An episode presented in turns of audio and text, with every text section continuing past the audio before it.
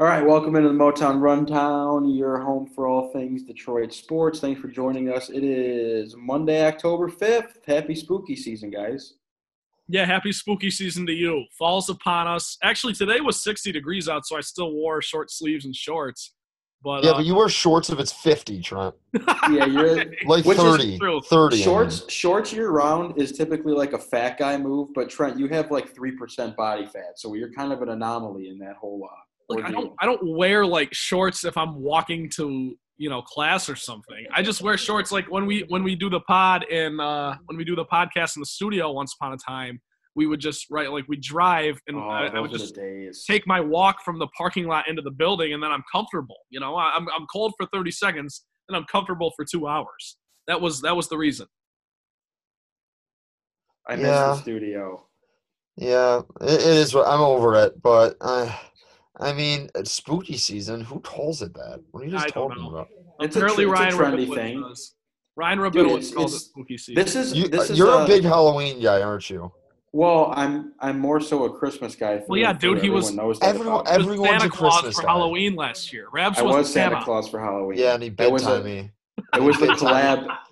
no, I didn't, dude. Bid time Dude, me at the the way- bar.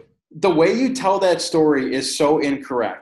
It, it, it's just I like might have had a few pops, so I don't. I might have not been clear. Trent, have you heard this story of us at, at Rick's on Halloween? Yes, yes. And to my understanding, you were doing the like the look over there at, at Collins. Like, oh, You dude, shouldn't I have really been- want to he- talk to you. He should. He, he shouldn't have been giving me those looks when the tradition I was under. Wearing it a freaking Santa Claus costume, like Dude, It, It was, was a good so- costume. It was a good so costume. hot. It was it was the collab that no one knew they needed, but it, I made it happen. The Santa Claus. Your buddy was an elf too, right? Buddy the elf, yeah. It was this whole thing that we had going. No, but we were at we were at Rick's. No free ads, but we were at Rick's. Rest in peace, because I don't know if Rick's is gonna make it these days. oh, it'll They have to. They have to. Yeah, that that place is a juggernaut. Come like once school, once Michigan State is back, back, that place is just gonna rake in cash. It's gonna be stupid. But Collins was like waving to me, like it was like a little kid. He was like waving to me from across the bar, and I would gave him like the look, like oh god, it's this guy. It's a joke. It was a complete joke, and he was so offended by it. And he, I, I'm pretty sure Collins walked up to me and was like, "Dude, it's me, Ryan Collins." Yeah, I I'm like, did. I, I'm like, I know who you are. I know who I you furious. are, dude. It was unbelievable. That's a Oh my great story. God. Priceless. Well, I was Coach Eric Taylor. No one knew who I was, but I, I yeah, did. I, I, Collins was wearing just like a like a like a quarter zip, and I'm like, dude, what? Like, it's Halloween. I did "Yeah, not wear a quarter up." zip. I wore a Dillon Panthers hat. I wore a jacket. I wore khakis, just like Coach Taylor. So that's what I wore. hey, my brother would have known who you are. My brother would have known. I got a couple. I got a couple like the guys in line at Reds Retro. Like, yeah, Eric Taylor. I'm like, yep, man. Best best high school football coach in Texas history. Yeah, there you go. Unbelievable. But yeah, it's spooky season. I need to get to the cider mill like soon. Eh, overrated. I, I disagree.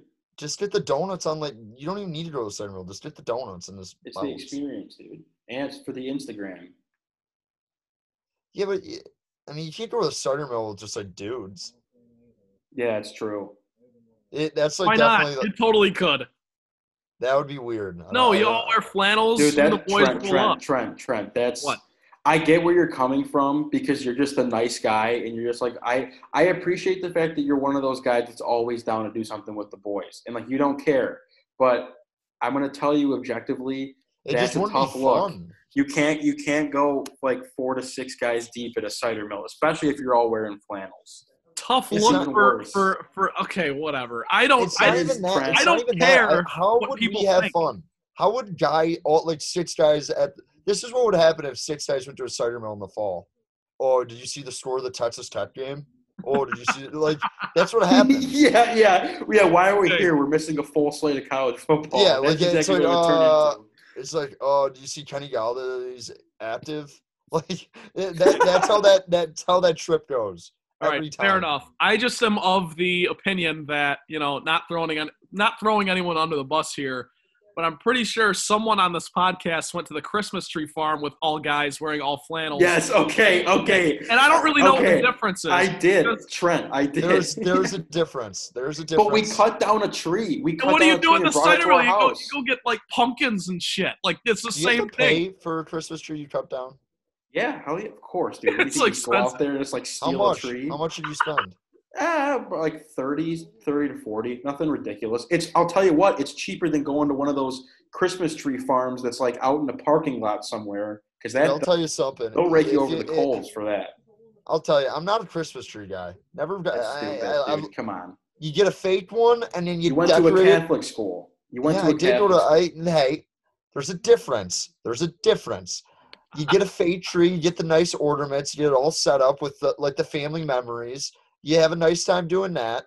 And after that, I don't I don't need I don't need a new one every year. I'm just saying that. Okay, well, it smells good and it's part of the process. Does it's it kinda, smell good? It's Does kind it? of Yes, fun. dude. It is. It's Dude, a good. It's a hassle. listen, Collins. There's a such thing as a good chore, and one of those is vacuuming vacuuming up the dead needles. It's it's a it's a you know. Do you have a mini tree in your room, Trent? in my apartment. Yes. I always Okay. have one. Not it, uh, of course that one isn't real though. But I am I living in a to- house used next year, a and I will have a mini real tree. I Say used to have a SpongeBob mini tree. Oh, there you go. Very nice. Pretty elite. All right, are we done talking about Christmas trees? Yeah, sorry. Yeah, I- I, yeah. well, we we started off. It's like the first episode of October, and all of a sudden we jump to Christmas. Well, we're I mean, I mean we're talking about cider mills. I'm just saying that I I don't find a cider mill enjoyable if there's football on. Like I That's, just that's fair, that's just me, I guess. and that's why Collins. That's another reason why I always say that the day that you get a girlfriend is going to be the worst day of all your friends' lives. No, they'll probably be happy that they don't have to deal with me on a Saturday. They're like, can this guy stop screaming about the UNC Boston College game? This guy's an idiot. Uh, good times, good times here on the podcast. Uh, you guys wanted to start off with Lions today. All we We have, have to. we do have. Have This to. is this is. I do want to plug my. This is my 2020 NHL Draft Extravaganza. I put this all together. Trent is going to be Shout out taking a nap. Trent is going to be taking a nap during that segment of the I show. I might too. I I mean I, Collins I might as well. But I'm going to I'll bring tell it you to what the, the people. needs are, but I'll bring it to the people because the NHL draft is tomorrow as we are recording on Monday. NHL draft is on Tuesday, October 6th. So, end of the show, stay tuned for that. Or you can fast forward if you don't want to hear us talk about the Lions. I don't blame you. Um, no, the, that's the people want to hear us yell. You're right. The people do want to hear us yell. So, let's get into it. Uh, Lions fall to the Saints at home on Sunday, 35 to 29.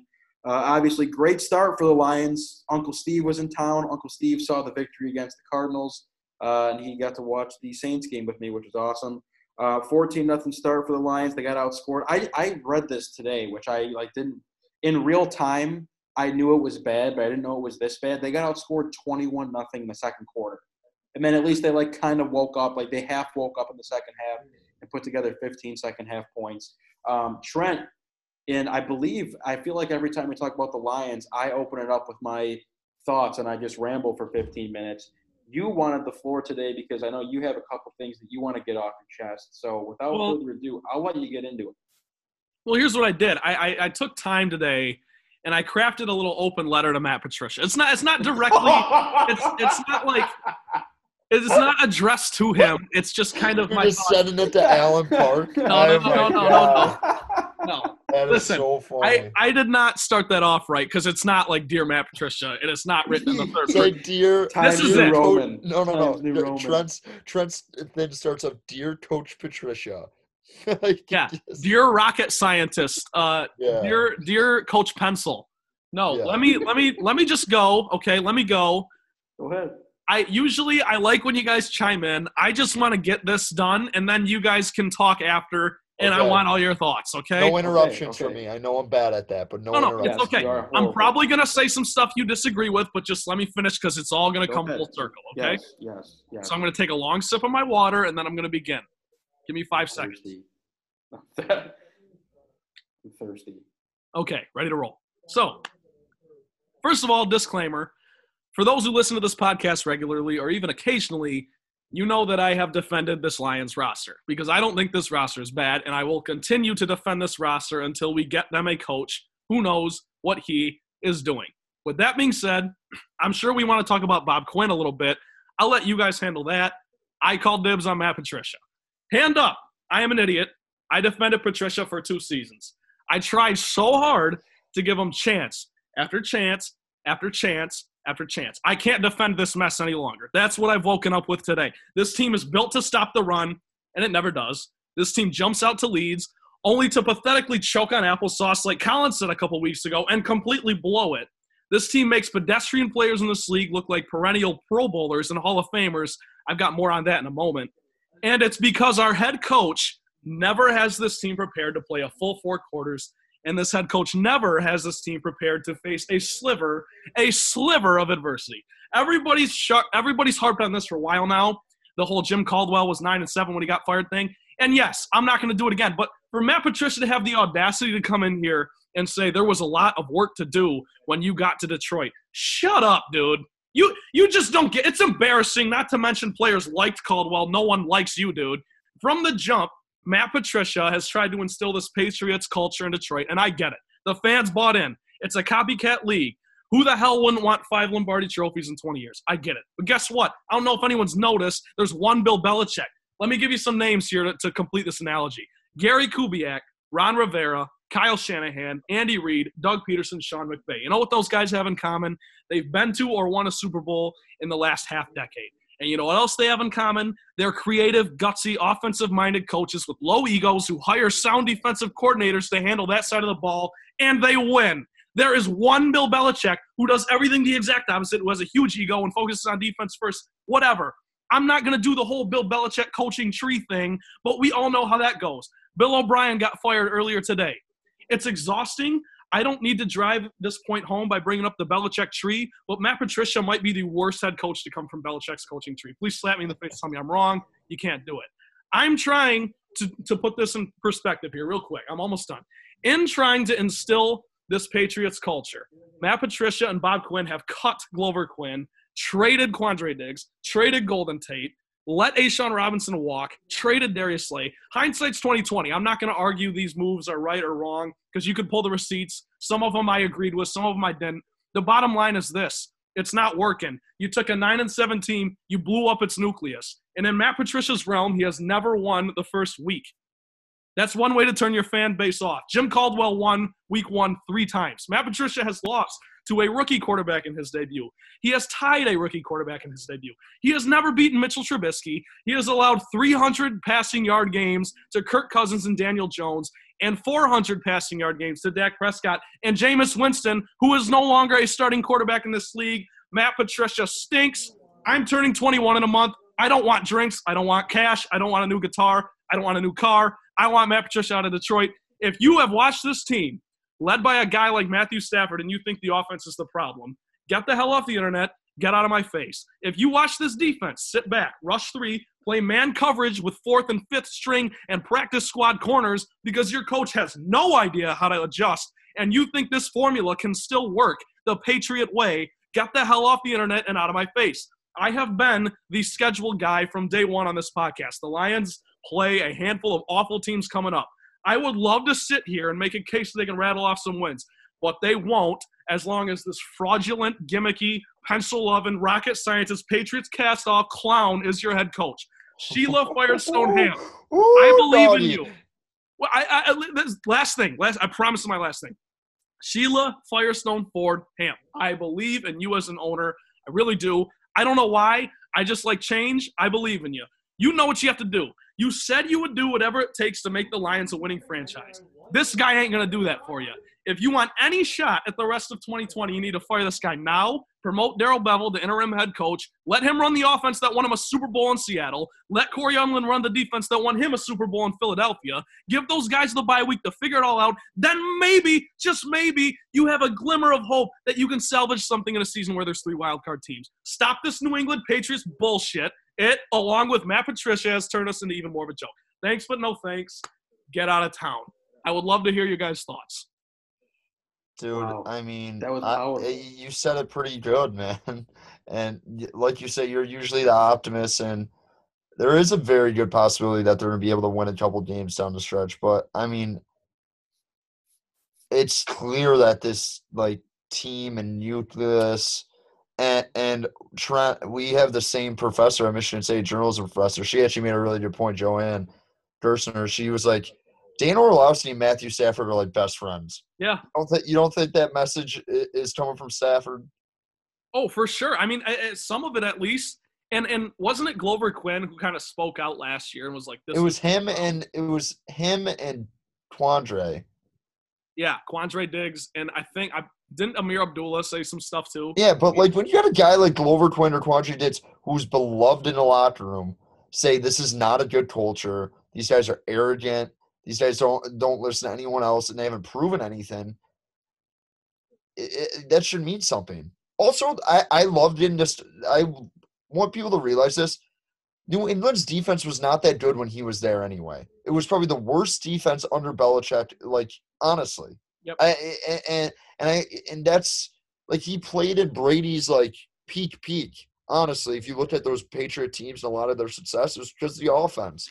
But this week was this it was SOL. They get up to an early lead, get your hopes up, and then immediately the I mean the linebackers on the Detroit Lions rosters, I don't they might as well not show up in a couple weeks because they basically didn't show up. Yeah, I mean this Sunday.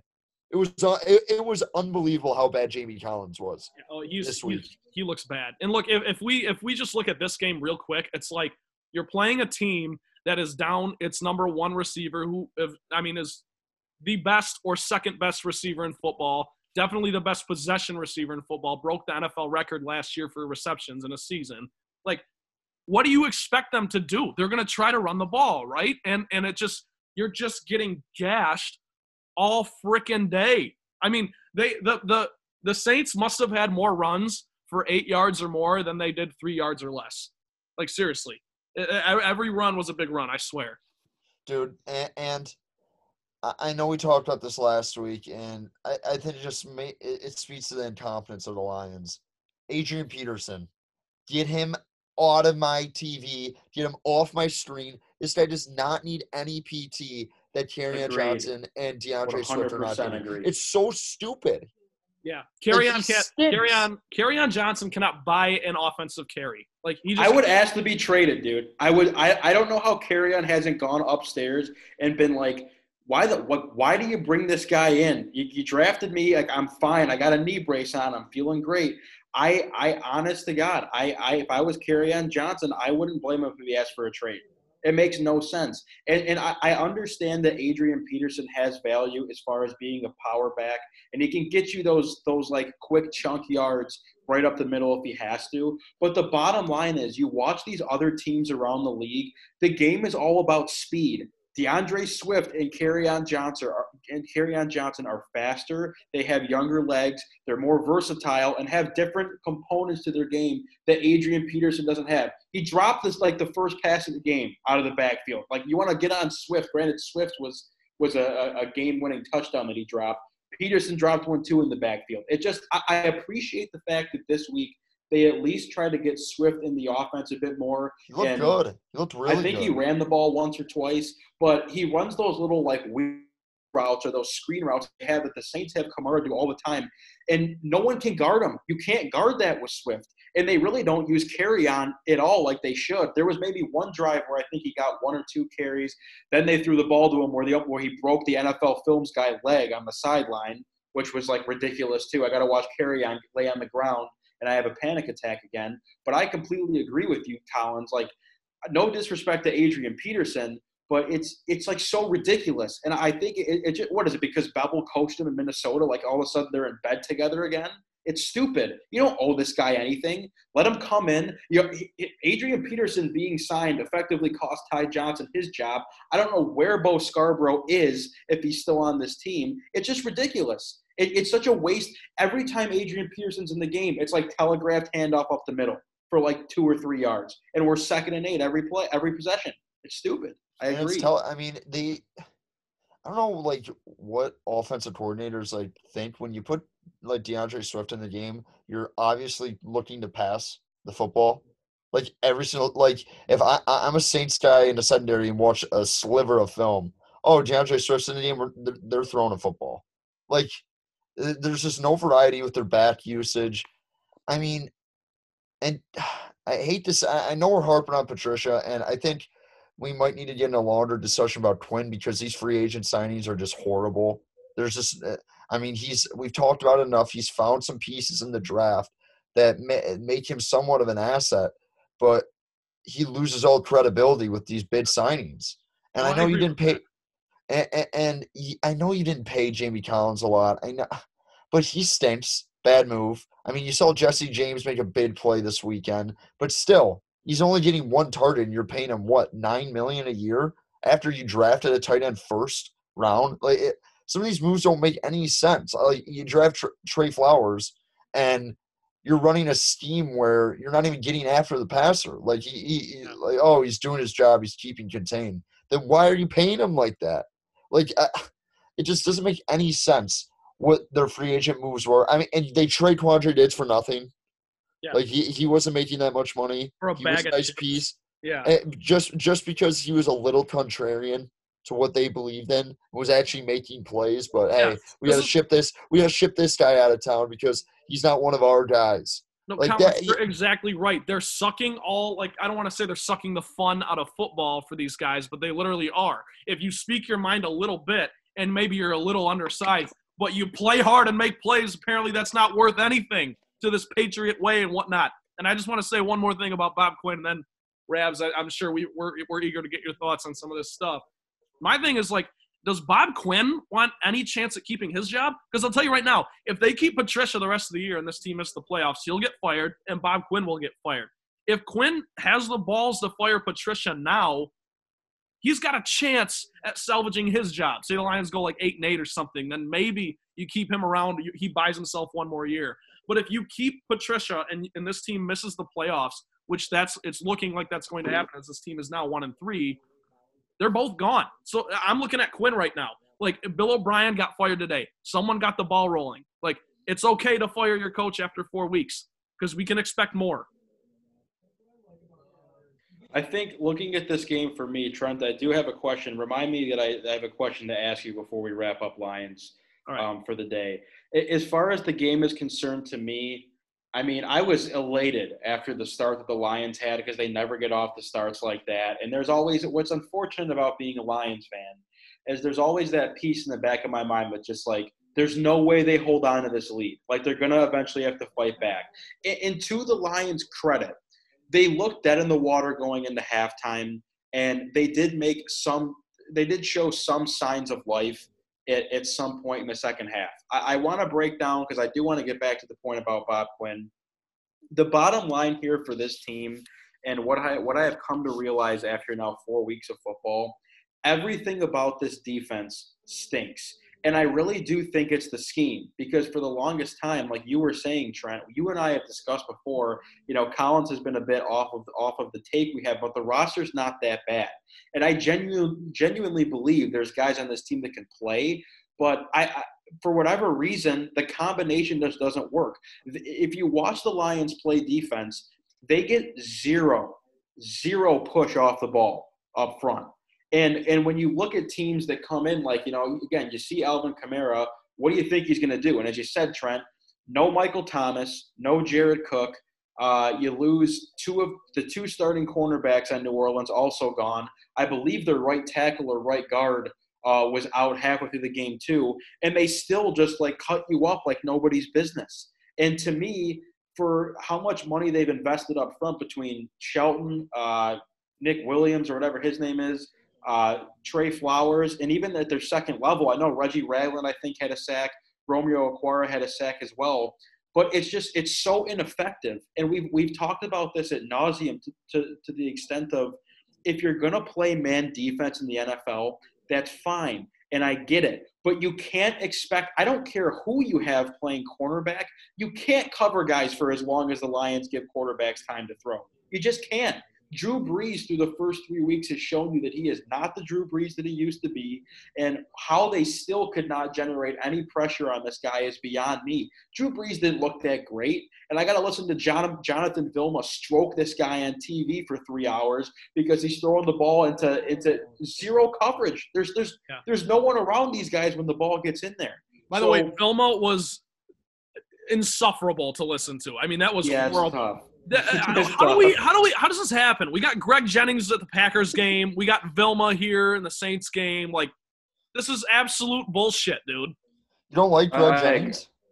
Well, he he played for the Packers the whole game. yeah, He's a I- homer. I'm One okay. Spielman. I'm. A, so you just want the Lions slappy? Yes, dude. Come on. but see, he's not even. Like, he's not even. Spielman just like hey, Spielman just yells at the Lions, right? They Yeah. stink. Like- like, he's He's like, be better. He's somewhat subjective, not these other dudes.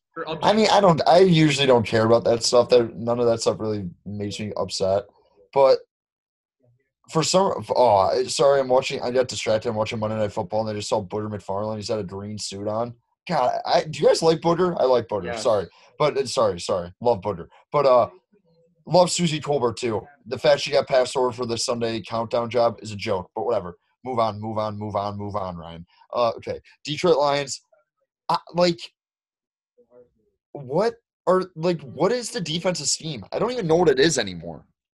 Well, they they It's a started putting- dumpster fire created, drawn up by people in my mom's kindergarten class. That's what this defensive scheme is in They have- they have started moving to more of like a 4-3 base defense at times but the problem is when you watch again watch other teams play the sport like the saints several times would bring would literally fill like seven or eight guys in the box. And then you have to force your quarterback to make reads. And is this guy coming? They like they show different looks. And it completely changes the mental aspect on the other side of the football for opposing teams. The lions never do that dude. They might creep one guy up into a gap and then he just drops back and plays coverage. But the point being of how I wanted to tie this back to Bob Quinn is I don't have the answer for you as far as is the scheme good, but you don't have players that fit? Because if that's the case, then that's a serious disconnect between your GM and coach, and you couldn't figure that out. Or do you have the right players and is your coach just that bad? Like, by the way, where is Julian Okwara? Has he played a snap this year? Is he hurt? He played Like, a few. deal, I saw dude? he played a couple, but I agree he's got to get because more. that's a guy because Yeah. that's a guy that can get to the quarterback and they don't do it and I, i'm trying i texted you during the game and i'm sorry to rag on trey flowers as Ye- much as as much as we have what a dude you're he doesn't do They anything pay him for Trent. nothing. They Well, pay him can for I- nothing. can can I get to the explain- quarterback well, can I just explain my thought process though? Like, yes I. I, I, guys, I've said this as long as we've been doing this podcast. I have said this to you guys, and I don't know if I make sense when I say this. But my thing is, I can't judge a defensive end who is running in a in a three four with the with this horrible scheme and whatever, what have you. I can't judge anyone on this defense. Like how how can you how can you sit there with a straight face and tell me that the players are the like like the players are the problem and how they're playing. Like it's the way they're utilized, man. You just you're just you just har- harped on it with Julian Okwara. Like he doesn't he doesn't get a chance to play. We cut guys like Devon Kennard who actually could get to the quarterback despite this bum ass scheme where you just sit back for like 10 seconds and let Derek Carr pick you apart on crossing routes. Like that's my thing. I just don't get it. Every now and then Trey Flowers will make a play and I get it. The amount of money that we're paying him to do what he does is asinine. But they're the Lions, guys. We got to get some, we got we got to go out and pay someone. You got to use this money somehow. I just I, I don't No, I, I do think to Trey Flowers' credit too, as I as I just recently said a couple minutes ago, it's not like we're bringing guys up in the box to where like Trey Flowers has to like not have like it, you know what I, you know what I'm saying. As Well, far yes, as if you bring more thing, guys in the box and you force a lineman to maybe pick up a linebacker and Trey can get free, like I feel It like helps everybody. It helps. This is what I'm saying. He he he is double teamed on virtually every snap. Go look. Like he because he is double team worthy, especially on this line. Like that doesn't ever get pressure and has Danny Shelton nicknamed Mr. Lava Lava up the middle. That's what we got. That's what we're dealing with. Like I and I like Danny Shelton. He made a really good play yesterday, tipping the ball at the line. Whatever. I like these guys. I like this roster. I'm not in love with the roster, but I like the roster. I think it's good enough to get into the playoffs when seven teams in each conference make it. I just do. And you play in a division with Kirk Cousins and Mitchell Trubisky for crying out loud. Like, get some pressure. Like, I, I, I, I don't want to harp. We we've talked about this for three years, guys. Yeah, I just don't know. right, I don't know what else to say. You're right. I You're can't right. I can't judge Trey Flowers. I can't I can't be mad at Trey Flowers before I first see Matt Patricia get fired, and then Trey Flowers is still sh- Dude. is still invisible. Then I'll be pissed. Okay, Oh, that, yeah, that's the qualifier. That's fair. Can, uh, can we talk about Stafford now too? Yeah, yeah, we can. that I was the turning he- point. he- that was the turning point yesterday. Was Stafford throwing the pick He- in the end zone? He, yeah, that was a. Hor- I mean, he could have set his feet obviously there, and that was just not a good throw because Hockenson was open. He also misses that throw to Marvin Hall. I mean, he's Oh, not. oh, dude, dude, dude. I Marvin Hall. Can you put your Oh, foot that in the was- ground and come back to the ball, dude? It landed. It like landed no. two feet in front of No, him. no, no, no. Absolutely. I get it wasn't the I best am, throw, I am with you. But dude, that's 1000%. that's ridiculous. And who is that guy, by the way? What does he do ever? Marvin Is he, Hall. what? What are Really? you talking about? That was a clear misthrow by Stafford. Dude, I, I, I don't. I, Collins, I'm telling you, it's, was it, wasn't as bad of a throw as you thought. I, I yeah, hear you. that's I hear the you. I hear you. I understand you break I, off. I catch that ball. Catch that ball. like, The other Marvin, the other Marvin catches that ball. I'm sure the sure. other Marvin was in the area too, which made it weird. So no, I mean that's why he didn't come back to the ball because Marvin Jones was in the area. I don't know. Right. I'm I thought it was an I- was it an overthrow of Marvin Jones or did he underthrow Marvin Hall? I have no idea. Why do we have Regardless, it two wasn't guys either standing way. in the same part of the field, five yards apart? Yeah, just bad route tree. But I'm just, I'll just say this. I mean, he has not been great this year. I'm not saying he's been the problem, just he has not been because this offense is actually not horrible. I would agree I'm with you. just, it's just, I don't know what they do going forward with him because he is clearly a guy who should be in win now mode because he's he's a good quarterback and he has the talent and he deserves to be on a winning team. And the Lions have to rebuild, right? Like, Step one is fire this coach. That that's yeah, kind of but where I'm at. That's where if I'm you at. fire your coach and fire your GM, it's complete rebuild, right? That's I like my, that that Yeah. that's like Yeah. That's the one thing that like kind of pulls at my heartstrings that they might. I'm like, I I love Stafford. I, he's the Yeah. best quarterback they've ever had since we've been alive. But like I I know he's gonna be successful wherever else he goes. I know that. But at the same time, if they rebuild this, what what are you like? What is the organization doing a service to their future and to Stafford if they keep him around? If they want to keep him around for the rebuild, there's no reason to have him around. So I don't know what they do with him after this year if they decide they're going to tear everything down. I'm just at I- such a crossroads there because like I I know Because, uh, like we said, I, we don't think this roster is good, right? I, I don't think it's bad. I think it's more a product of your coach's stubborn, stuck in his ways, where every year the defense is a literal statistical outlier in terms of getting pressure on the quarterback. Like it's embarrassing. The Lions are probably I, I I don't have the numbers in front of me. I don't even know where you'd find these numbers. The Lions over the last three years have to be like three of the five worst teams ever in getting pressure. Seriously. And and like the mm. way the game is played these days, and you have all these dynamic quarterbacks. It's just it's a must, dude. Like we're the Lions get to play the 0 4 Texans on Thanksgiving. You think Deshaun Watson's gonna gonna? You think he's shaking in his boots about playing the Lions defensive line at all? Like you know what I'm saying? There's there's no identity on defense here, and that's supposed to be Patricia's thing. And I and I and I know I'm going off the rails again, but Collins, as far as the Stafford stuff goes, like, yeah, I love Stafford too. We all do. I mean, like, you got three huge Stafford fans on this podcast. My thing is like, Rabs, you're so right when you say he has to play A to A plus, B plus at worst for this team Every game, dude. every, Every, game. single game. And, and And, I it and shouldn't be that way, and it wouldn't be that way if this defense could stop the run one fucking time. That's all I'm saying. Yeah, but at the same time, he still makes a bad interception there that changes the game.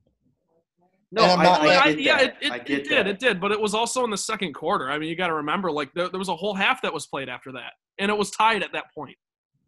I what what frustrates me is, and I do have a piece about the offense here.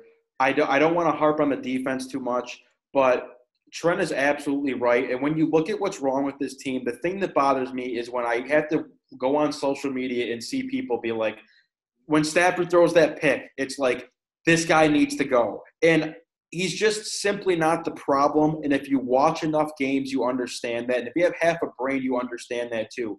The defense the defense does nothing right, like nothing. They don't stop the run. They don't get pressure. They can't defend the pass. And and you look at guys like Jeff Okudah who are getting who've been, who's been getting dragged for the last two three weeks. And I got to hear Mike Valenti at 97-1 go, "Oh, I don't think that Jeff Okudah was actually hurt week one. I just think that he was so bad and not ready to play. They made up an injury. That shit is what irritates me because I can't even I cannot even begin to analyze Jeff Okudah because the quarterbacks he plays against, first of all, he's stuck against guys like Emmanuel Sanders, DeAndre Hopkins, etc. They don't play him every snap, every snap, which which makes no sense to me whatsoever. And every time he has to defend a guy, the guy's got 10 seconds to run around and get open. I don't care if you're Jalen Ramsey. I don't care if you're Darius Slay. You're not guarding a guy for that long. Back to the offense.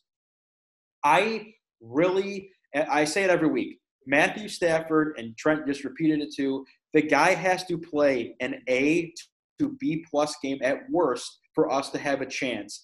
As dead as this team looked going into halftime, they still put up 29 points at the end of the day. They lost by six points. If you would have told me the Lions would come all the way back and only lose by six points after the Saints put up 21 points in the second quarter, I would have told you you were crazy. The guy never quits, and he had whatever the stuff is that makes up his brain and his ability. He has it to where he can keep the Lions in games, but uh, no matter what the odds look like stacked against this team. I don't think Darrell Bevell has done a very good job at all this year. They script no. the, the first they script the first possession or two decently well. Everything after that is a train wreck. They do they try this like they got Jamal Agnew in the offense now. Like I gotta watch. This is the guy you want. You guys, you guys want to run a fifty-yard go to the end zone to catch balls I, I like he's mind. Jerry Rice. That's That's I the creativity we use. I, I get what you're saying. I don't think Bevell's been good either. I don't think Agnew's. I actually kind of like Adnew in the offense. If you're gonna have him on the roster, I think that's where he's most valuable. But the running back situation is like mind-boggling. It's Like ridiculous. it is. I It, completely it is. It, it, it is. I hate to say I could do his job, but I could do his job just for this. Hey, DeAndre Swift and Kerryon Johnson need these carries. I, I like. I don't know what they're seeing, or Well- possibly could be seeing that they are giving Adrian. You know what my Peterson theory is? My reps. theory is I, I think Darrell Bevell knows and believes that this defense is so bad that they just try to pound the ball with Adrian Peterson to keep the ball in other teams' hands. That's I genuinely believe that's why they run with him so often. Because I think they just try to kill clock. I think that they, they, they just keep it on the ground with him because they don't think the defense can stop anyone. But but I have no reason that, for it. I, I just I- wanted to say real quick, I, I, Yes. especially when you're now looking at a team that's one and three, that you know very well could, you know, after you know the next two or three games, you're looking at, yeah, this team sucks. We gotta we gotta build for the future a little bit. Then I mean, at that point, if AP is still getting 20 carries and Swift and Kerryon aren't, I'm gonna have an aneurysm. So that's all I'm saying. Yeah. Like we better I'm see an it switch. aneurysm if out of the bye Swift is not getting carries. Yeah, He No, needs to be getting carries. I completely co-sign what you guys said. I think Bevell too has just been it's been very vanilla. I, I you watch you watch these guys, some of these guys produce and have such great games. T.J. Hockenson played great last week. He only gets I think he had four targets this week, two receptions for nine yards and a touchdown. Granted, the touchdown was obviously huge, but like T.J. Hockenson is a matchup nightmare. His size, his skill set, and his speed. No linebackers are going to cover like he's like a I'm not gonna say he's as good as George Kittle or a Kelsey, but he's got the frame and he's got the makeup that those guys do. So I'd like to see them at least make an effort to get him the ball more.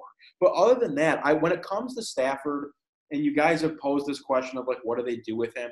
My biggest hope, and it pains me to say it, I hope they trade this guy, and I hope he goes and wins somewhere else. Uh, whatever, I'm- whatever I'm team he goes to, whatever team he goes to, Jacksonville, whoever they want to trade him to, I'm buying a jersey, and I can't wait to get a shirt when that team that he's on wins the Super Bowl. Because I think that you you, you don't think that Matthew Stafford just sick of playing for this team. His offensive line hasn't been hasn't been horrible. Taylor Decker has been great this year. I still don't get why they're not playing Big V in his actual position that you paid him sixty million dollars.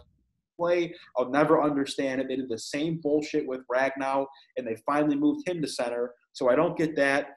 He he looks so uncomfortable in the pocket to where, as Colin said earlier, on the interception of Jesse James, all you got to do is get air under the ball, under the ball, let him go run and catch it. But he's always got happy feet. He's throwing off his back foot. He's running for his life because I think he like actually sees ghosts. Like he sees ghosts coming I- to attack him on through the offensive line. And our receivers, by the way, again, as I said this last year, this I don't know how true this is because this is an Uncle Steve stat that he actually said statistically, and I I remember mentioning this last year. Lions receivers get the least amount of separation on their cornerbacks than any other team in the league. Like no one's open, dude. Do you ever see guys open for this guy to throw to? I love yeah, Kenny he missed a couple of them this week. I get that, but I love Kenny Golladay. He catches a lot of balls. He's like the slowest receiver in the NFL. Like it's like okay, ridiculous. let's relax. I mean, the guy's literally top ten receiver. I'm not going to do criticizing Kenny Golladay. He puts up numbers every week. I Well, no one's open ever. No That- one's I- open. the I- idea is that you rely on Marvin and Kenny to make like big time catches. That's it. I mean, and they do. But Marvin doesn't get open enough. That's just a fact. He makes a lot of difficult catches and he has really good hands. But he, he like unless he there's someone else that they're keen on, it's hard for him to get open. That's just I, I That's mean fair. the truth of the matter. But I, I like what you said because Hockenson has been good this year. You should look for him more. He's becoming more of an option for you. But he I just don't know what you. I I just want to get back to this conversation because you want to trade him. Just I don't want to trade him. Like that's not what I want. no, but I don't. I- I, I don't, don't- know. I like. I think they have to though. They have to after this year, right? I don't I don't want to trade him at all because I think that as you said, if they're gonna rebuild and assuming they go draft a quarterback, and no one they get in the draft is gonna take this team and like all of a sudden they're gonna be out of control, like unbelievable. So it's gonna take time. Matthew Stafford is the best chance that you have had to win anything with. And it, at least it looks like that for the next decade. I don't want them to trade Stafford, but if, as you said, Collins, if they're going to get rid of Patricia, if they're going to get rid of Quinn, unless the next GM comes in and says, "This is our guy until his contract's up," this is what we're going to do around. I would love in a perfect world for them to ride Stafford's contract out. I'm just saying for the sake of Matthew Stafford, I, I, I feel so bad that that guy has to play here and get criticized and burned at the stake every single week because if he's not perfect, they lose. And, and fans look at him like he's the reason why the Lions don't win games. While the Lions are giving up 21 points in one quarter and they're they're blowing they're blowing leads of 14, 11, 17, whatever, but that's the reason why they don't win. So for his sake, I hope the Lions trade him because I'm sure he's as sick of playing here, even though he'll never say it to you because he's a leader and he's a great human being. He'll never he'll never utter a word of grievance against this team. I hope he gets to play somewhere else. As far as what they should do, I don't know, man. I have I have no answer for you What's because this is the guy I that's mean, he's the best chance you have to win. Sorry, Trevor Lawrence ain't gonna win you Super Bowl in the next three years, Lions fans. Yeah, Hate to tell you obviously, obviously, but he might win you one in ten years. That that's the thing. Like the the window is not three years anymore. The window, like I think the Lions' window is shut. Like in in Stafford's time, like it's hard to the mat. Like three years ago when Patricia came here, you're like, oh, here we go. Here here it is. Like here's like the good Lions teams, and Uh, Stafford's have an opportunity to tell people, hey, maybe he's a top five quarterback. And the teams have failed him, obviously. But also, I mean, like I, I've said this the last couple of weeks, and and it kind of comes off the heels of this last loss. Stafford is not the problem, but he's also like not the messiah.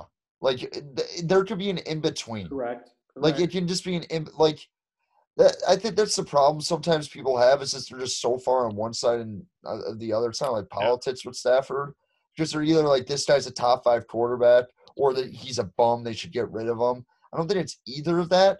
I think you need a really good roster around him if you want to win a title because I don't think he is in the one percentile like Patrick Mahomes, Russell Wilson, and Aaron Rodgers, where he could single handedly take a team to win their division and win a couple playoff games. Like I, he's just not that guy. But he's also a guy in that category like Matt Ryan.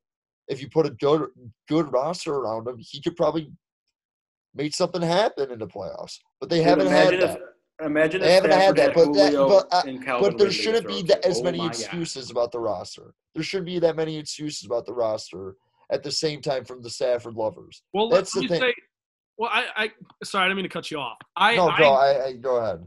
Collins, I, I'm with you a thousand percent there because my argument is that yes, there's maybe four guys in this league right now who are like the Messiah, right? Like, I, I- Yeah, like I don't even know if you can say like Lamar Jackson is yet. 'cause, like he he's played two playoff Yeah. games, he's stunk it up in both of them. So like I'm just kind of at the point where I'm like, Matthew, Sta- yes, you can win, you can win with Matthew Stafford, and and like you said, Stafford lovers should be less. They, they should have less like caveats with the roster.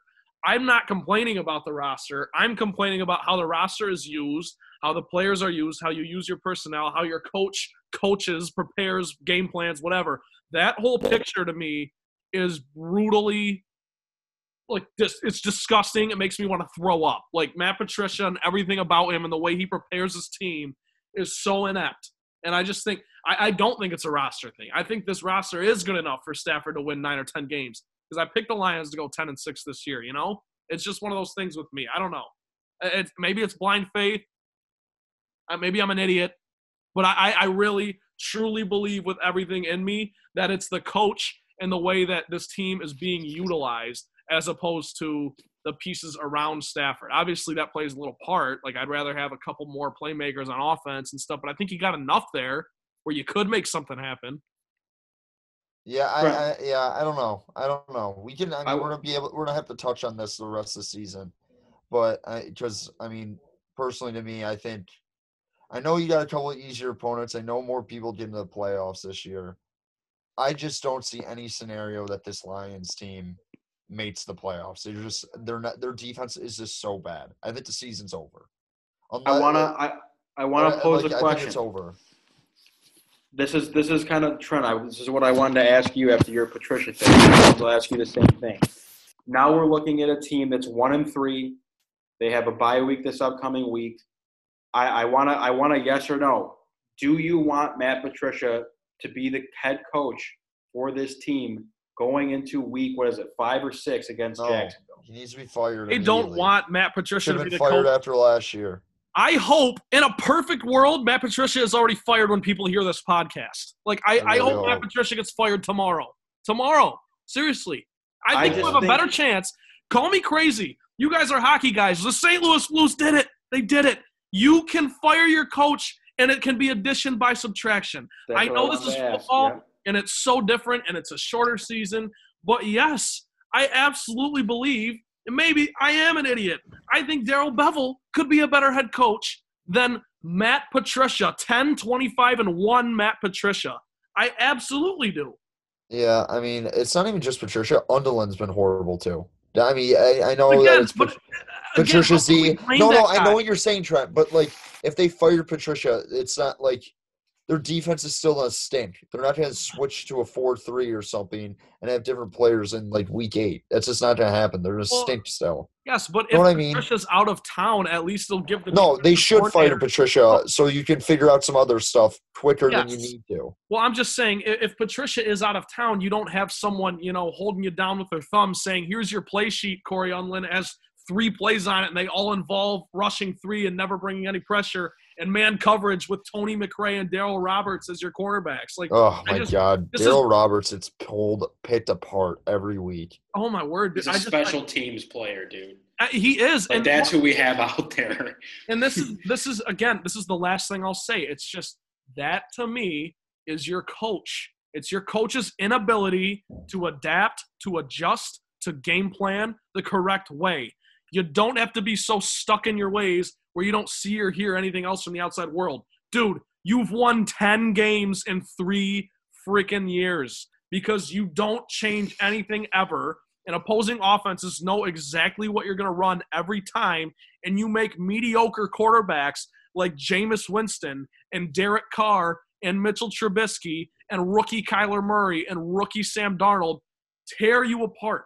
Like make you look like a dumpster fire because that's what you are. That's it. That's all I've got. I absolutely think if you fire Patricia, like I would I would rather my grandmother coach the Detroit Lions than this guy at this point. Because maybe don't my grandmother would know that when you're missing your first, second, and third corners in week four, or excuse me, in week one in the fourth quarter, you can't play man coverage even against a really bad quarterback because he's been playing quarterback his whole life, and if he has 10 seconds to throw and guys are wide open, he's gonna hit them. That's the bottom line. I could talk about this for hours. I'm sorry. Go ahead. I know my No, I know we're just talking in circles, but uh, yeah my my only reservation to to wrap it up. I still I have a little case of the Trent syndrome. If if this team was one in six or one in seven, I I mean even like one in five, I would be more than willing to probably throw the towel in and go let's just look to next year. So my only reservation is, and I think Trent, did a pretty good job of at least putting me at ease. Of, of my, the, the analogy to the St. Louis Blues was perfect. I don't, I don't, I wouldn't be upset if Matt Patricia was still the head coach coming out of this bye week because they're one and three and they play a bit of an easier schedule. Now, I, in a perfect world, you know, my dumb brain thinks, oh, they should walk in, they should, you know, walk into Jacksonville and win that game. They should beat the Washington football team. They should beat Atlanta. All these things. They could be three and three, uh, and we're all feeling good and like, hey, the season might not be over, but as you said, Trent, it, it could get it could get a lot worse. It could get a lot worse before it gets any better, and that could be the case of if this guy sticks around for any longer than the bye week. It could get worse, or you know they could win two games. So I don't know. That's my only reservation is I'm not willing to completely jump ship on the season because they are only one and three, and they do.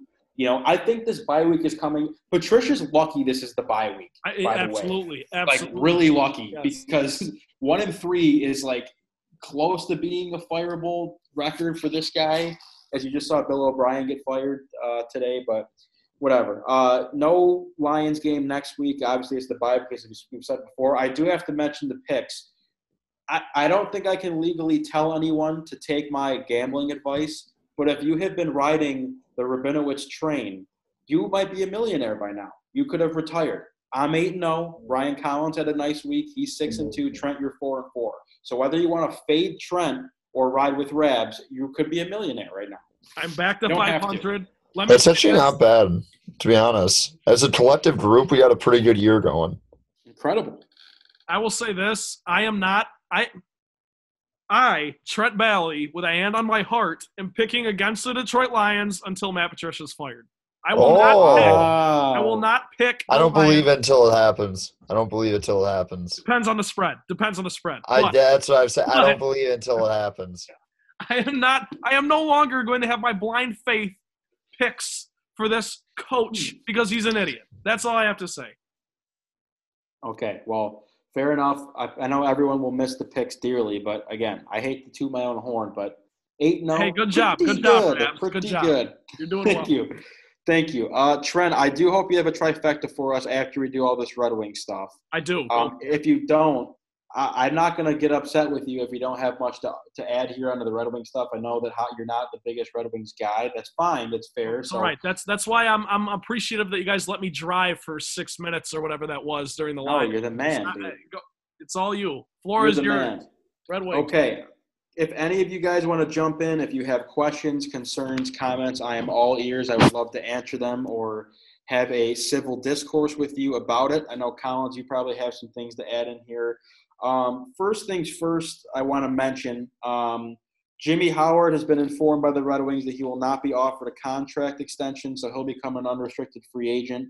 Um, I bring it up because as three guys who have been alive during Jimmy Howard's prime, and he's really been since we've been, you know, watching the Red Wings as intelligent human beings, he's been the guy. So I figured it was worth mentioning. Um, he's 36 years old at the moment. He was drafted in 03 by the Wings with the 64th pick. Collins, I'll get to you in a second. I got to get through. I got to let me read the stats. I got to read the stats. Let me get the stats off. I got the stats. No, I Um, know. I was just, I was just, I was raising my hand so you go to me next as I have a thought engine. okay. Um, drafted in 03 by the Wings with the 64th overall pick. Actually, believe it or not, to all these people out there, and I guess I, this I have more information to give before I make this claim.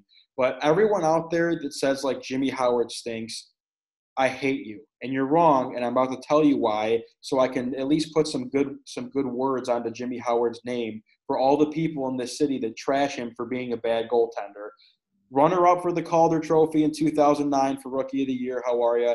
Guy was 37, 15, and 10, top five in goals against average and save percentage. Uh, played 543 career games for the Wings over 14 years. 246, 196, and 70 record.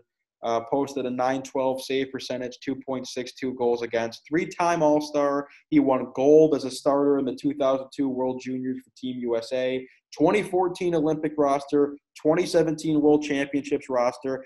Also has the NCAA record for goals against average and save percentage in the season. And I will note this again to my Jimmy Howard haters the last two seasons are the only seasons in this guy's career where he had lower, or I'm sorry, where he had a goals against average over three. And last season was the only season in his career had a sub 90 save percentage on a team that could not play defense and could never score goals. So, my parting words to Jimmy Howard are thank you for your service. I'm sorry things worked out this way. Jimmy Howard, although he did play games for the Red Wings when they won the Cup in 08, his name is not on the Stanley Cup. He did get a ring, but as far as my childhood is concerned, most of my memories of Red Wings hockey are with Jimmy Howard in the net. He will go down in history as being one of the best American goaltenders of all time. You can okay, put your money huh? on that. You, Huh? he will, dude. Are you serious? Dude, relax. No. American goaltenders. Did, you he see the start in guy's Olympics? stats in Maine? Did he start in Olympics? No, it was he didn't play a game. Didn't Yeah, okay, then end of discussion. But uh I mean, Jimmy Howard was fine. He was just a really streaky player for his like whole career. He really was like when he, he was good, he was good. Like really, really good. When he was bad, he was bad. Like a- a- Yeah, and once fair. he got that big contract after he had that unbelievable end of his season, he I mean, injuries kind of happened, old age happened, but I mean, I don't think he really lived up to the contract they paid him. But at the same time, like he was good. I, I, I don't think he get he deserves the crap that he got for a lot of his career. But I mean, he was a nice player. He was a he I, I I don't know if he ever was good enough to win a cup, but hey, the wins basically stunk for the majority of his like. I mean, what's it called? How many playoffs did he make? Like four or five? Yeah, I'm trying. I'm trying to think of of what portion of that unbelievable run that he was a part of. I mean, again, Well, he was really good when they went to the Western uh, semis against the Blackhawks. He was really good that year. Yeah, well, what, what like you said, when Jimmy Howard was good, he was awesome to watch. It was fun hockey to watch, but there were times where you just like, and deservedly so. I actually looked at his Wikipedia page today, where when it says position, where it should say goalie, someone edited it and put Civ, which is just mean. That's mean. And also, I hate that dude, he, uh, also to mention this, the Wings have probably had the worst defensive core for the last like ten years. So right. They don't. They never get goal support. So that's why again, I, I look at it and like, if you're really going to blame Jimmy Howard, you're clearly not a big hockey person enough to understand what's going on. But either way, to be with the Wings for 14 years, I mean, you got to love it. I love Jimmy Howard. I wish him the best wherever he goes. He'll probably get a, I'll obviously get a lot less money than he was making with the Wings. I'm sure he'll just sit in the backup role and be somewhat serviceable. But it just it sucks that things had to end this way because you kind of saw it coming the last two years, and you're thinking like, are they going to trade him? Are they not? And ended up just having to tell him like, look, for the for the betterment of our franchise, we're not going to be able to to re-sign you. I don't blame them. And I guess they're going to probably go with Bernier and Calvin Pickard in that if they don't go get a goalie, which I will have more on that next week. Um, but either way, thank you, Jimmy Howard. Sad to see. But um, the biggest thing here today that I wanted to do on the podcast, like I mentioned earlier, the 2020 NHL draft begins Tuesday, October 6th. So, probably the day that you're listening to this, if you're listening to this on time. Uh, first round of the draft is on the 6th at 7 p.m. Second round through the seventh round will be on Wednesday, October 7th at 11:30 a.m. That's on NHL Network, NBCSN for the first round on Tuesday if you want to watch it. Um, so here's what I have prepared for us. I have a draft overview. Um, I kind of just want to give my general thoughts as far as how I think the draft is going to shake out before it gets to the Wings. Some players to watch that the Wings could potentially be going after, and then I have my guy I'd like to see the Wings take. I have my guy that I think the Wings will take, and Ryan Collins, Trent. If you guys have guys that you think you you would like to see in a Wings uniform, I'd love to hear it as well. But for our listeners at home, this is basically how I'm looking at this draft. Wings have the fourth overall pick. They got a million picks in this draft. They have three second. They have three second round picks. They have the first pick in the second round this year. Uh, I think they have three thirds as well, two or three thirds. Um, but they are loaded with draft picks here. I wouldn't be surprised if they package a couple draft picks to move up in some spots, or if they trade away some picks to get other assets. There's a million things that could happen. Um, but I'm looking primarily for the for the sake of this podcast at this fourth overall pick. Now, Alexi Lafreniere, obviously, this is the guy that you've been hearing about all year long. If you're an NHL fan, if you follow the sport, he's been the consensus number one pick for realistically the last two years.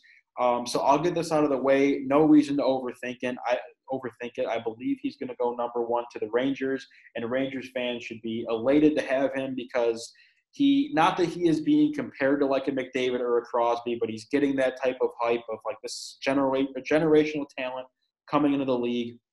He'll go to one uh, with the Rangers.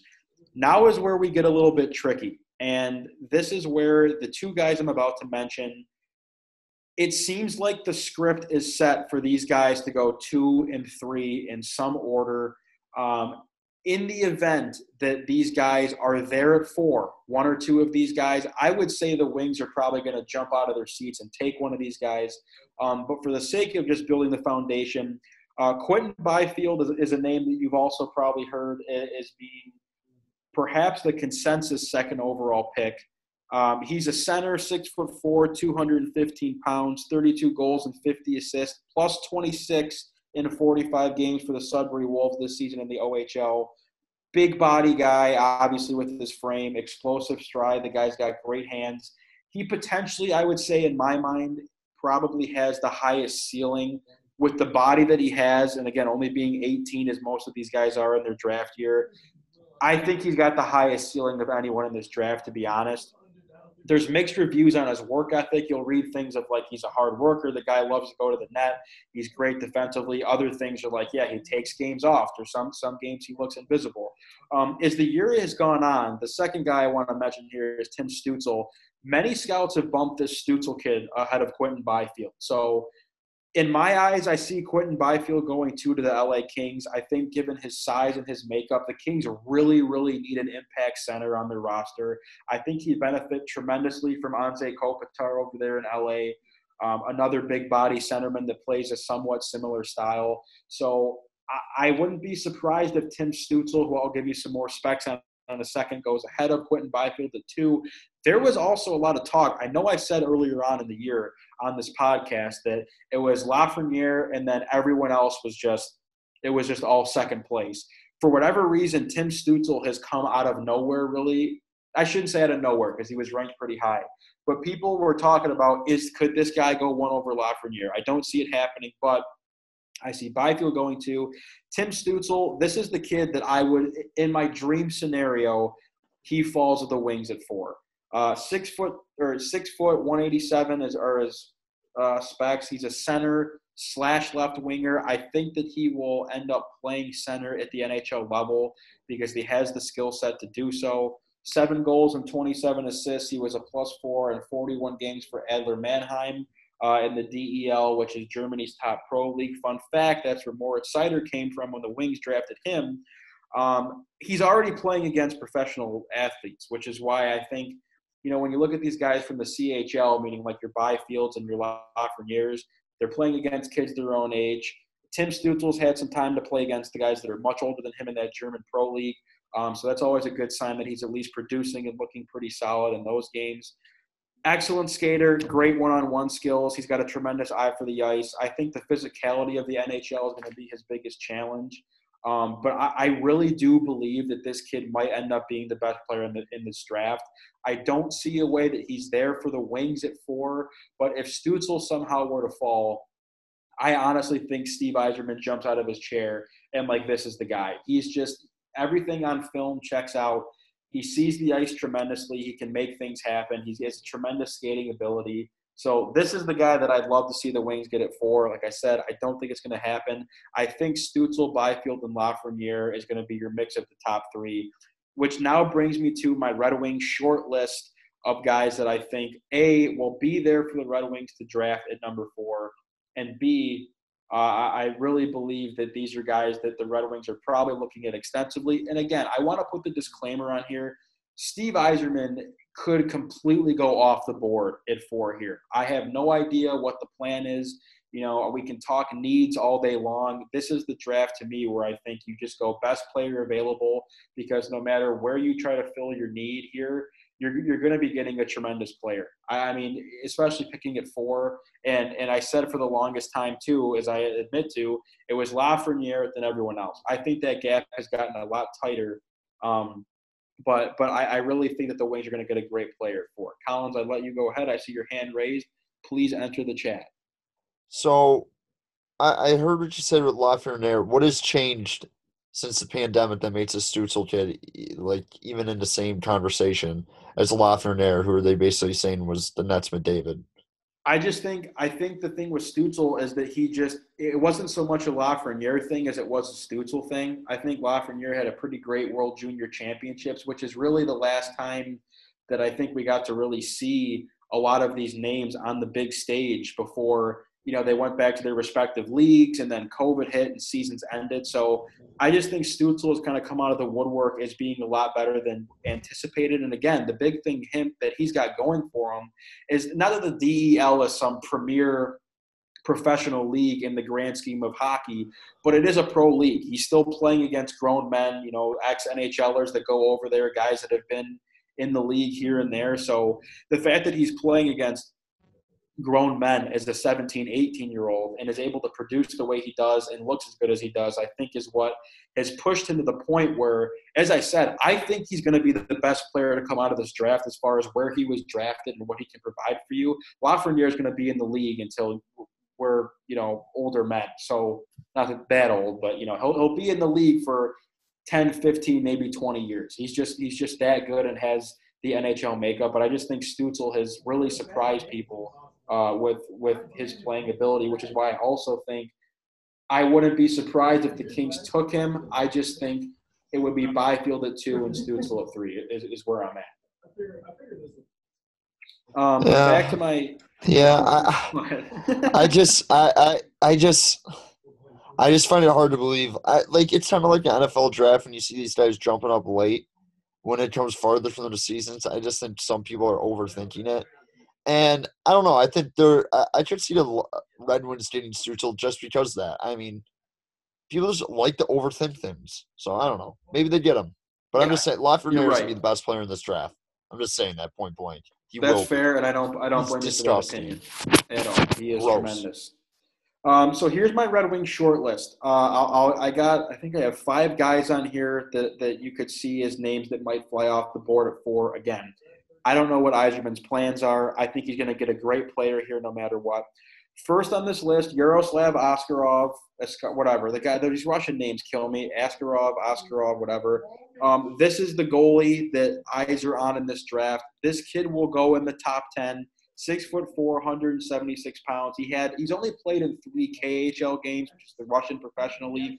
His stats are insane. Like his goals against average is like 0.76 and his save percentage is like 0.976. It's it's ridiculous what his stats were in the KHL in the small sample size. Moves extremely well. He he all his highlights are him just making saves that aren't supposed to be made. And everyone's saying that he could be the highest drafted goalie since Carey Price. I believe it. I think he'll go in the top 10. I know there's mixed opinions in the Red Wings world as far as like, do you go get this guy at four? He's that good you really do need a goaltender. I just think the Wings don't have as urgent of a need to get this kid at four as people think. If you're going to pick a goalie this high, it better hit. Not saying that this kid's not going to pay off to be an absolute stud in the NHL, but when you have guys like Fulcher, Larsson, Brattstrom that are signed to contracts on your roster, they're still young enough to where I think that you can be confident to where – I would hope the Wings have the confidence that one of those three guys I mentioned can develop and make the big club in the next year or two. And there's also a great pool of goalies available for free agency. There's some goalies that are probably going to get traded. Matt Murray being one. Devin Dubnyk was traded from Minnesota today. So Matt Murray in Pittsburgh is a guy that's probably going to get moved as well. Again, more on that next week. but I really don't think that at four, this is the guy to take. Um, next up is a guy that many Red Wings fans, I think, believe, and people around the league believe the Wings will take. That's Jamie Drysdale. He's the highest rated defenseman in this draft for a reason. Five foot 11, 170 pounds, nine goals and 38 assists with a plus nine in 49 games for Erie in the OHL this year.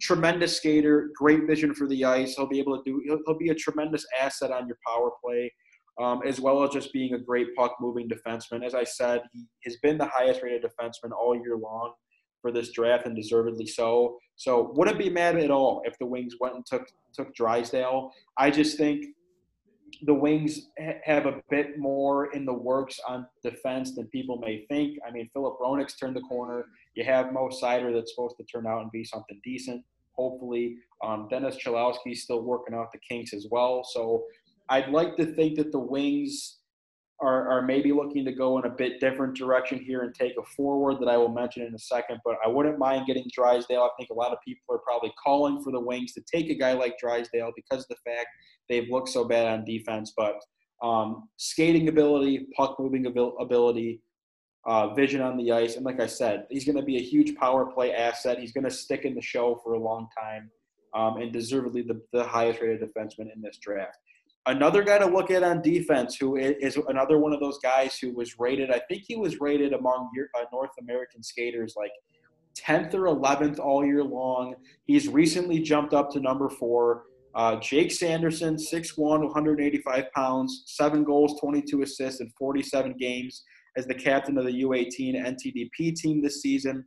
Tremendous shutdown defenseman, and that's the biggest pro of this kid is he's so smart in the defensive zone. He's so calculated. He's another guy with great skating ability and puck moving ability.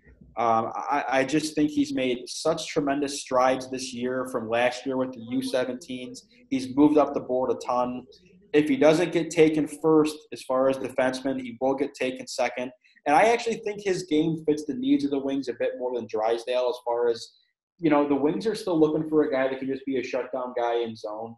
I know Hronek plays plays the two way game pretty well. Cholowski, his big knock was not being that good in the defensive zone, which is why he got sent down um, this year and last year. Uh, Mo Seider, I, I, think another guy that's that's great both ways. But if the Wings are looking for a shutdown defenseman, this is the guy in Jake Sanderson. I almost would rather see the Wings take Sanderson than Drysdale for that fact that you know, you still need guys that can play D in their own zone. look at a guy like Victor Hedman that can really do it all. Not that Jake Sanderson's player comp is Victor Hedman by any stretch of the imagination, but defense still wins championships in the NHL, believe it or not. Now we get to the two premier guys, and I promise, and I don't know if Trent's still awake, but these are the last two guys that we got going here. I'm going to give you the guy that I think the Wings will take. I'm going to give you the guys that I think, or the guy that I think the Wings should take. First guy is I, the guy that I think the Wings are going to end up taking just because I think Steve Yzerman will absolutely love the way this kid plays. Lucas Raymond, 5'11, 170 pounds. He lit up the top junior league in Sweden in 2018 2019 with 48 points in 37 games. He just made the jump to the SHL, which is the top Swedish pro league full time this year. 10 points in 33 games. Uh, one of the better goal scorers in this draft. He was ranked, I think he's the second ranked European skater plays a very, very intense two-way game. All these scouting reports say that he's an absolute threat on the forecheck. He plays the two-way game very well. He just makes things happen on offense, and it makes no sense because I think he was 17 when he was playing in the World Junior Championships and still was just lighting it up. Unbelievable playmaking ability. He makes things happen on offense. He's a force on defense in the forecheck, like I said very, very complete game. And I think he has all the tools between his speed, skating ability, his shot is tremendous. He's got great hands. He, he keeps getting compared to Johnny Gaudreau as his player comp, but obviously at a much bigger frame than Johnny Gaudreau has. I think with being as good of a two-way player as he is, and already having already having the physical component to his game, I really think this is the guy that Yzerman's going to take here at four, and I think he's going to be an absolute stud. I think he's also a guy that you can probably plug in right away as long as his, he has a great training camp. Um, so Lucas Raymond, look out for him. Another Swede. I know the Wings love their Swedes. I love the Swedes as well. That's the guy that I think they're going to be taking it for. Now, the guy that I would like to take it for, this kid is something else. Marco Rossi, he's a centerman, five foot nine, 183 pounds. He is 19 years old, so on the older side of this draft as far as eligibility goes.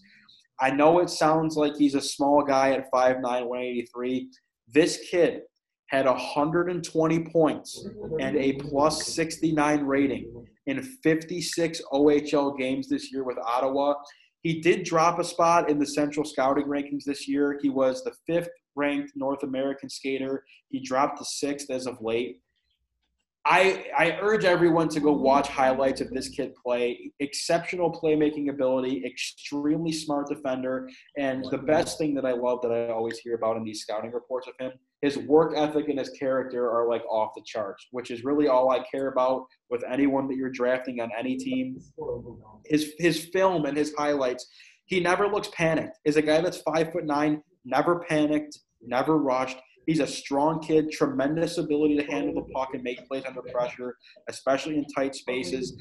I think this kid would absolutely change the game for the Wings. Like he's a guy that can just he can put the puck in the net, he can provide offense in a very creative way. He can create chances for a, a, team in the wings that struggle to create chances and to score goals and to have any kind of creativity or fluidity to their offense. Marco Rossi, I mean, 120 points in 56 OHL games. And his, I think the plus 69 rating might actually be a bit more impressive. Just the fact that he's that good of a two way player at five foot nine. This is, I, I, I could see the Red Wings taking him. I, I'm sure he'll fall past four because Yzerman might like who he has on the board a bit more. But my lord, is this kid fun to watch on film? I don't think the Wings can go wrong here for. I think the worst case scenario that they do end up taking this goalie from Russia. I just think that between Drysdale and and Sanderson and Raymond and Rossi, and especially if Stützle's there or Byfield, I think that you are going to be getting a talent that you might be able to plug in right away. And it's going to be tremendous, and it'd be a tremendous asset to your rebuild. Oh, but to sum it all up, I want Rossi. I think they'll take Raymond. Either way, you can't miss. And that's all I got for Red Wings draft preview. We'll see. There you go. What a stud. Awake. I don't know if what a stud there. I, sure I, I, I want to chime in just a little bit because I didn't want to step on your toes there because you did all the prep work and I didn't want to like sound rude because I don't know half the things you were saying. But I completely agree that you don't need to go need here because I, I, I, I, unlike any other league, I think going need in the NHL is just like not a good idea. I, I don't know what it. Know what I mean? It, it, it just every. I, I understand the Wings defensemen have been horrible for like ten years. Ever since Lidstrom and Rafalski have been out of town, they really haven't had a shutdown guy or just a go-to defenseman. And you you've just been craving for one, but get the best player available. Trust who you want and, and don't reach for a goalie. Don't reach for a goalie. If this guy's generational, take him. I, I, I get that. If he's somebody that's Carey Price, yeah, you take him. No duh. We're not like Yzerman's not an idiot, but if he's not, if he's a guy who has the potential to be like that, but it's not a sure thing, don't take him. Just take a goalie at four who doesn't turn out to be, doesn't pan out. I, I don't know. That doesn't look very good on your track record, and, and it puts you back another year especially for a team who was the worst in NHL last year. That's just all I wanted to say. I have something to say. Yes. Listen, I one of my great buddies who I've known forever, big hockey guy. He plays junior hockey for the Shreveport Mudbugs. Uh, wow, what a name! Exceptional hockey player. Exceptional hockey player. David Brazil. Shout out David. I texted him. I said, you know, he's big Wings fan, big hockey guy. I said, what do the Wings do tomorrow? He said he likes Sanderson.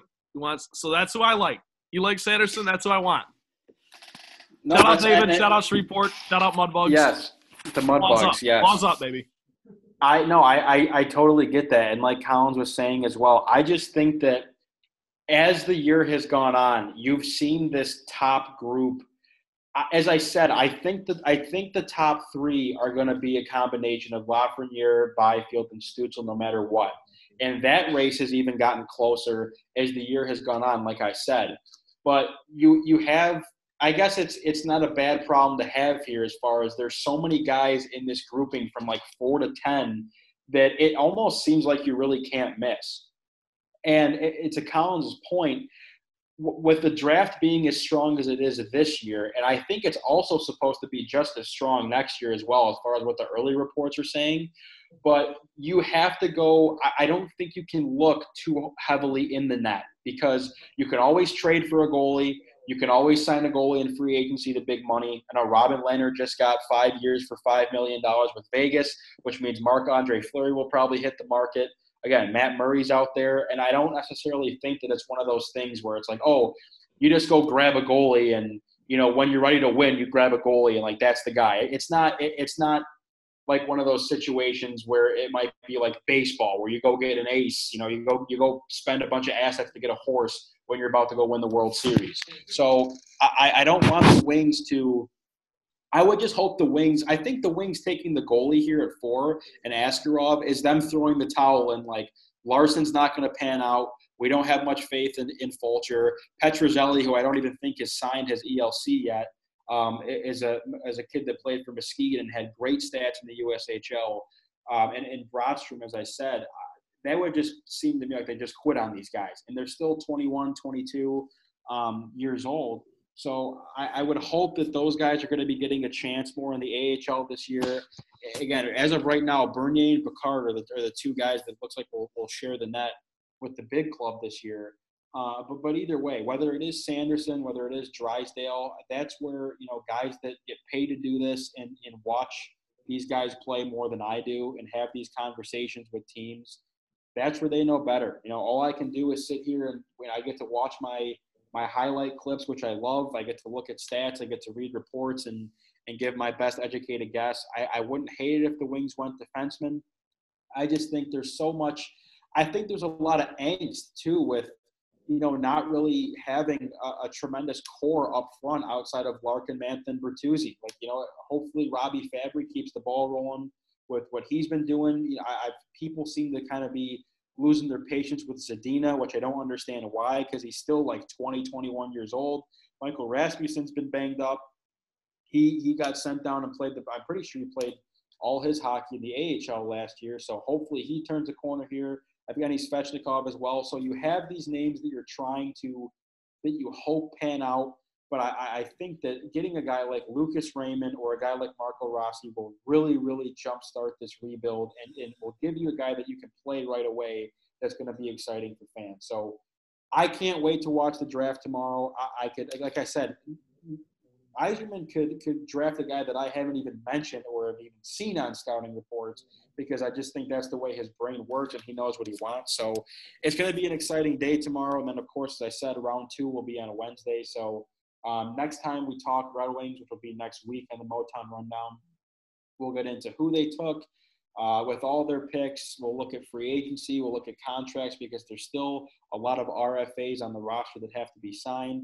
But again, before I just keep talking in circles, and I'm sure everyone has turned off the podcast by now, Rossi or Raymond, I'll be happy either, either way.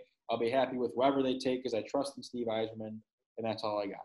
So I trust you, Rabs. Rossi or Raymond. Thank you. Like we or Sanderson. Trent wants Sanderson. Well, we can get Trent's guy too. I don't care. yeah, one of that's them. it. I'll, I'll wrap it up. As I now I feel like I've been talking for an hour and I just hate listening to myself talk. I hope that wasn't too painful. But Trent, how about we end things on a lighter note here and give us your trifecta for the week, mm-hmm. and we will wrap things up, and I will go to bed. All right, I agree. you got your PJs on. Yeah, I do have my PJs on. You look like you're about to go cut the grass. No, as I'm, my grass cutting, dude, I'll, I'll send you a picture of my grass cutting clothes. You're not even close. Okay. There would be no sleeves on this shirt if I was going to mow the lawn, which I will have to do tomorrow. Oh, it sucks. All right. Well, I wish you luck there. Also, I agree with Ryan Collins. I really enjoyed your preview. Um, I'm gonna, I'm, I'm, I'm going to watch the. That draft. sounded half-hearted. No, I, I am going to watch the draft. yeah, just turn I, it I, off after. Turn it off after we draft. That's it. That's all you have to do. All right. Perfect. Okay. So here's here's my here's my trifecta. We can keep the answers a little bit quicker because I know we're getting long on time here. But question number one Would you rather have an amazing guitar skill set or be an incredible singer? Ooh. Singer. Singer, 10 times out of 10. Singer. I in a perfect world, in a perfect world, you cut both of those in half, and I'm like an above average guitarist and I have a tolerable voice because then you can just bring the guitar out to like bonfires and the girls are going crazy. That's the thing. Like I can I can hold my own on the guitar. Like if you want to hear Wagon Wheel, I can bring Wagon Wheel for you. If you want some if you want some Chris Stapleton, I can bring some Chris Stapleton for you. But I just don't have the I don't have the pipes to match. And that's what that's what sucks because the guitar is only entertaining for so long. It really is. You True. got to have the vocals. But I think if I had to pick one, if I had to pick one, the voice. Okay, good. Because I was going to say, unfortunately, cutting it in half was not an option. So you. I Can't know, no, that. I know, I know. I'm just, I'm just. I, talking I, to you. I just I Oh, have to. You're the star of the show if you're this. If you can just sing, doesn't matter where you are. You, it's like, can you sing for us? Can you like? a- a- Yeah. it- you're ripping like a nice little Vance Joy Riptide, and everyone's like, "This guy's a star." Like, Play and- that and one he- too. what? I can play that one on guitar. You need What a know that great one. song that is. Oh, we, oh, oh, what a toe tapper! But I mean, you're just the star of the show if you can sing. I've always wished I could sing. Unfortunately, I can't.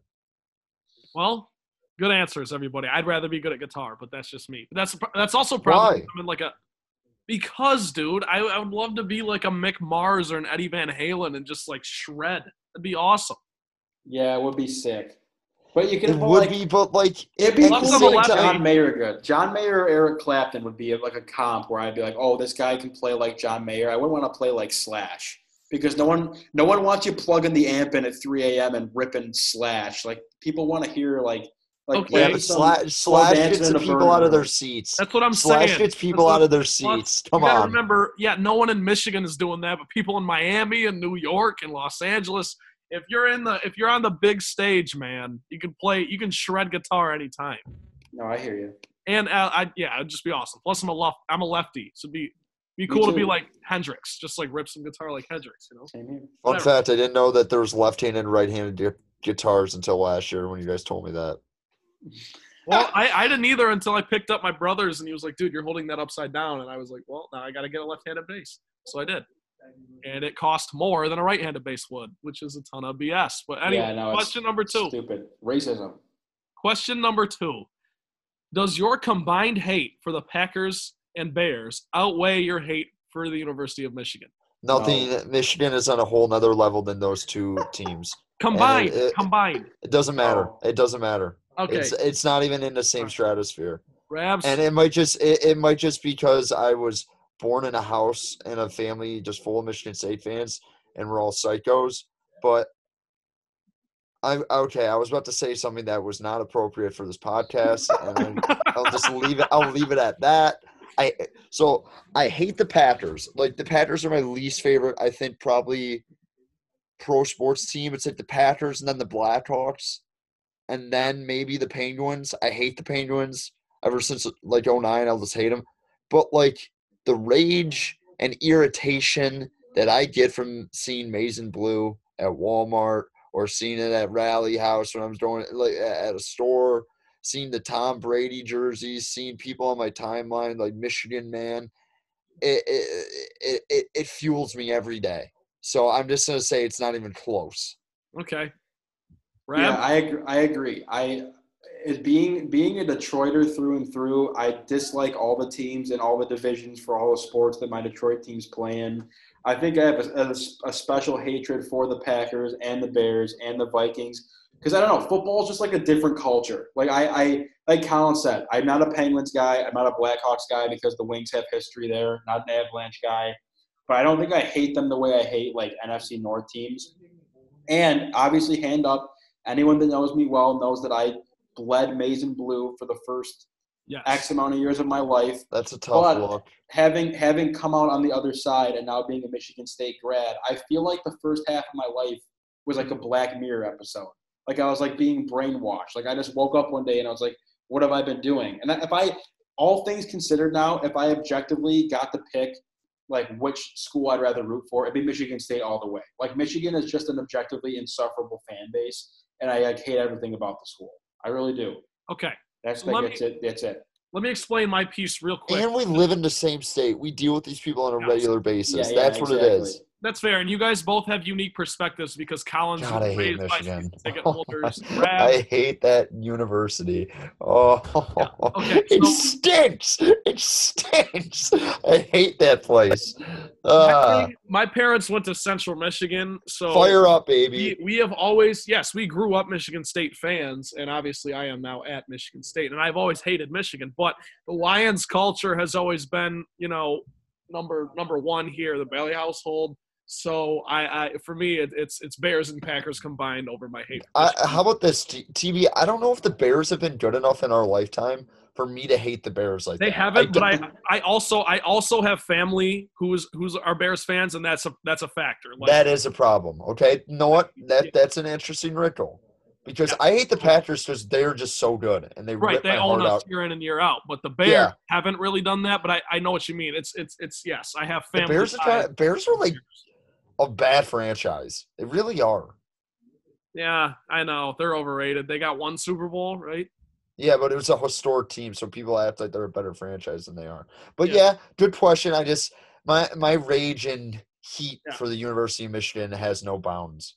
Okay. So- No, I I, I kind of had a feeling where you were both gonna go with that, but I just wanted to hear your explanations, and I wanted to hear if it was close at all. But um, it's not. Uh, okay, I, I'm fair. a sad human being. I yeah. very fair. Final question. Uh, me and my buddies signed a uh, lease for a house next year in East Lansing, Oh. Johnson Street. So I need to know what are some house necessities. And and, and Rabs, I'm really looking at you because Collins, you don't live in a house, do you? Yeah, I do. Now he, now Oh, you does. do? Okay, Yeah. well you guys both gotta hit me. Hit me with some things I need that I might not think of. Like obviously you need like furniture and like lawn chairs and a fire pit, that kind of stuff. I'm talking about like stuff I wouldn't think of. That maybe you had to go out and get your first week or something. Dude, this is like Trent. You're such a legend, dude. This is such a great question because you sincerely mean this one too. And I know you're gonna take our suggestions to heart. I'm gonna tell you number one. The number one thing. I'm. Does your house have air conditioning? No. You need, dude.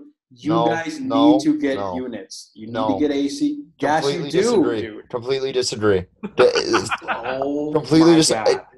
the pain and suffering that you go through for that first three to four weeks is not worth the investment you're making, especially if you're to live in that house for one year. That is all I'm saying. It is only on. It is you got to go in there prepared, prepared for the first month of the year that you're to be sweating and you're to have to clean your sheets like every like two weeks or like week because you're you're just to be sweating in a and sleeping in a pool because it's to be hot. You just got to wear that. I get what you're saying, Rabs. It's not, but the investment's not worth it. It really. Well, it gets, I guess so. I I was in my house from my lease ended in August, so I got through like June and July without without air conditioning. That's unbearable. So I guess the Yes. Collins point, if you're going to be there in summer months, you need an AC unit. I would also say you need a good vacuum cleaner, like a good vacuum cleaner, because we had some some shitty dirt devil that was passed on in my family that didn't even suck anything up. It just it just sucked up things and spit it elsewhere. There was no suction power. I was I was just moving dirt around. It was horrible. You need to have a good vet. It just cleaning supplies. Like like you need you need to clean the toilets, Trent. Like it's just the bottom Uh, line. You can't have like Eh, dude, you do. I'm kidding. I'm kidding. What else do you need? What else do you plenty of pots and pans. Like like you just you, you don't Well, I mean, you're just asking. wanna You're just saying up- house necessities. He's Well- asking specific things for a college house, right? Yeah, yeah, or, like or a, just things okay, that I might speaker. not think You need a huge speaker. Invest in sound. You need Okay. good sound. Speaking of the speaker, our house has already gotten two noise complaints, not like violations or something. Really? Guess From what who? time we got called on? 11 p.m. Eight o'clock on a Saturday, both times. Raging. You guys are Wait, raging. is it like Eh, eh. families live around you or what? No, we have a bunch of. We have a huge. We have the Gates apartment complex next to us, and another some DTN apartment by us, and then a house and a fraternity, and we've gotten called on twice. It doesn't make any sense. Like what? And and the cops will come. They'll be like, "It's not that loud," and we're like, yeah, "We understand that." Like, why are people calling the cops? doesn't make any sense. But whatever. Speaker is a huge necessity. Those like big Sony ones. I'm pretty sure every college student has yes. one of those. Get one of those big up. Sony ones. Yeah, that lights up. But uh I think the biggest necessity is having like I, I don't know if you guys have cable or anything having the good streaming site like we we go with youtube tv like you need that especially for a person like you trent who loves sports Yeah. like you, you, you can't diddle around with like the mediocre streams or hulu Like tv Reddit stream. Yeah, trying to find Reddit yeah. streams. like commit to that and commit also this me and my roommates didn't commit to it we should have committed to red zone commit Okay. to red zone Fair. commit to red zone We'll probably Yes, do I'm gonna- NBA League Pass too because we're I, one one of my Or buddies. that, do that. Yeah, we'll we'll probably do them all. Honestly, we'll waste all of our money. You need yes. okay i want to need- do it all i want to If do it all. If there's one but- thing, if there's one thing that I can definitely suggest to have a successful year in the house, as Colin said, I'm gonna give you the package. You need a big speaker so you guys can play your tunes. More, more the merrier with the speakers. If you want to get two speakers, subwoofer, do it. You need good Wi-Fi. You need you need to have the Wi-Fi situation and the streaming situation figured out before you move in. Like this is the day it gets activated. So when you get the TV set up, and don't skimp on the TV, buy in, get a nice TV, find a spot to put it. So day one, when you hook up the Xbox, which you better have a, a you need a game system in the living room. Hook it up, in the Hulu Yes. better be the Hulu Live better be ready to go, and the Wi-Fi better be working. trent how many people are you living in the house with Three. We got the only three bedroom house in. That's Uh, perfect, dude. Wow, yeah, that's yeah. awesome. it's great. well i live with i live with se- i live with seven people so um it's a little bit different but um i would say this i mean it- this might be different have some sort of table you can do things on Yeah, right. we we got a beer die table, we got a beer pong, t- like we got all that stuff because even if you're not playing those games, you just want to go outside and just have a night, like sit on the front lawn, have a nice day. It's always crucial that you have one of those, and you don't want to be the guy who's at the random like lifetime brand table that's like I don't know, just or d- no, doesn't matter what table you have, no discrimination, just get a table that you can Right. put places and You bring lawn seating. chairs, lawn chairs. Yeah, lawn chairs. You need you need seating, indoor seating. You can't just have like one Not little indoor. futon. What do you, I'm saying you can't have like one little futon that everyone's just sitting on.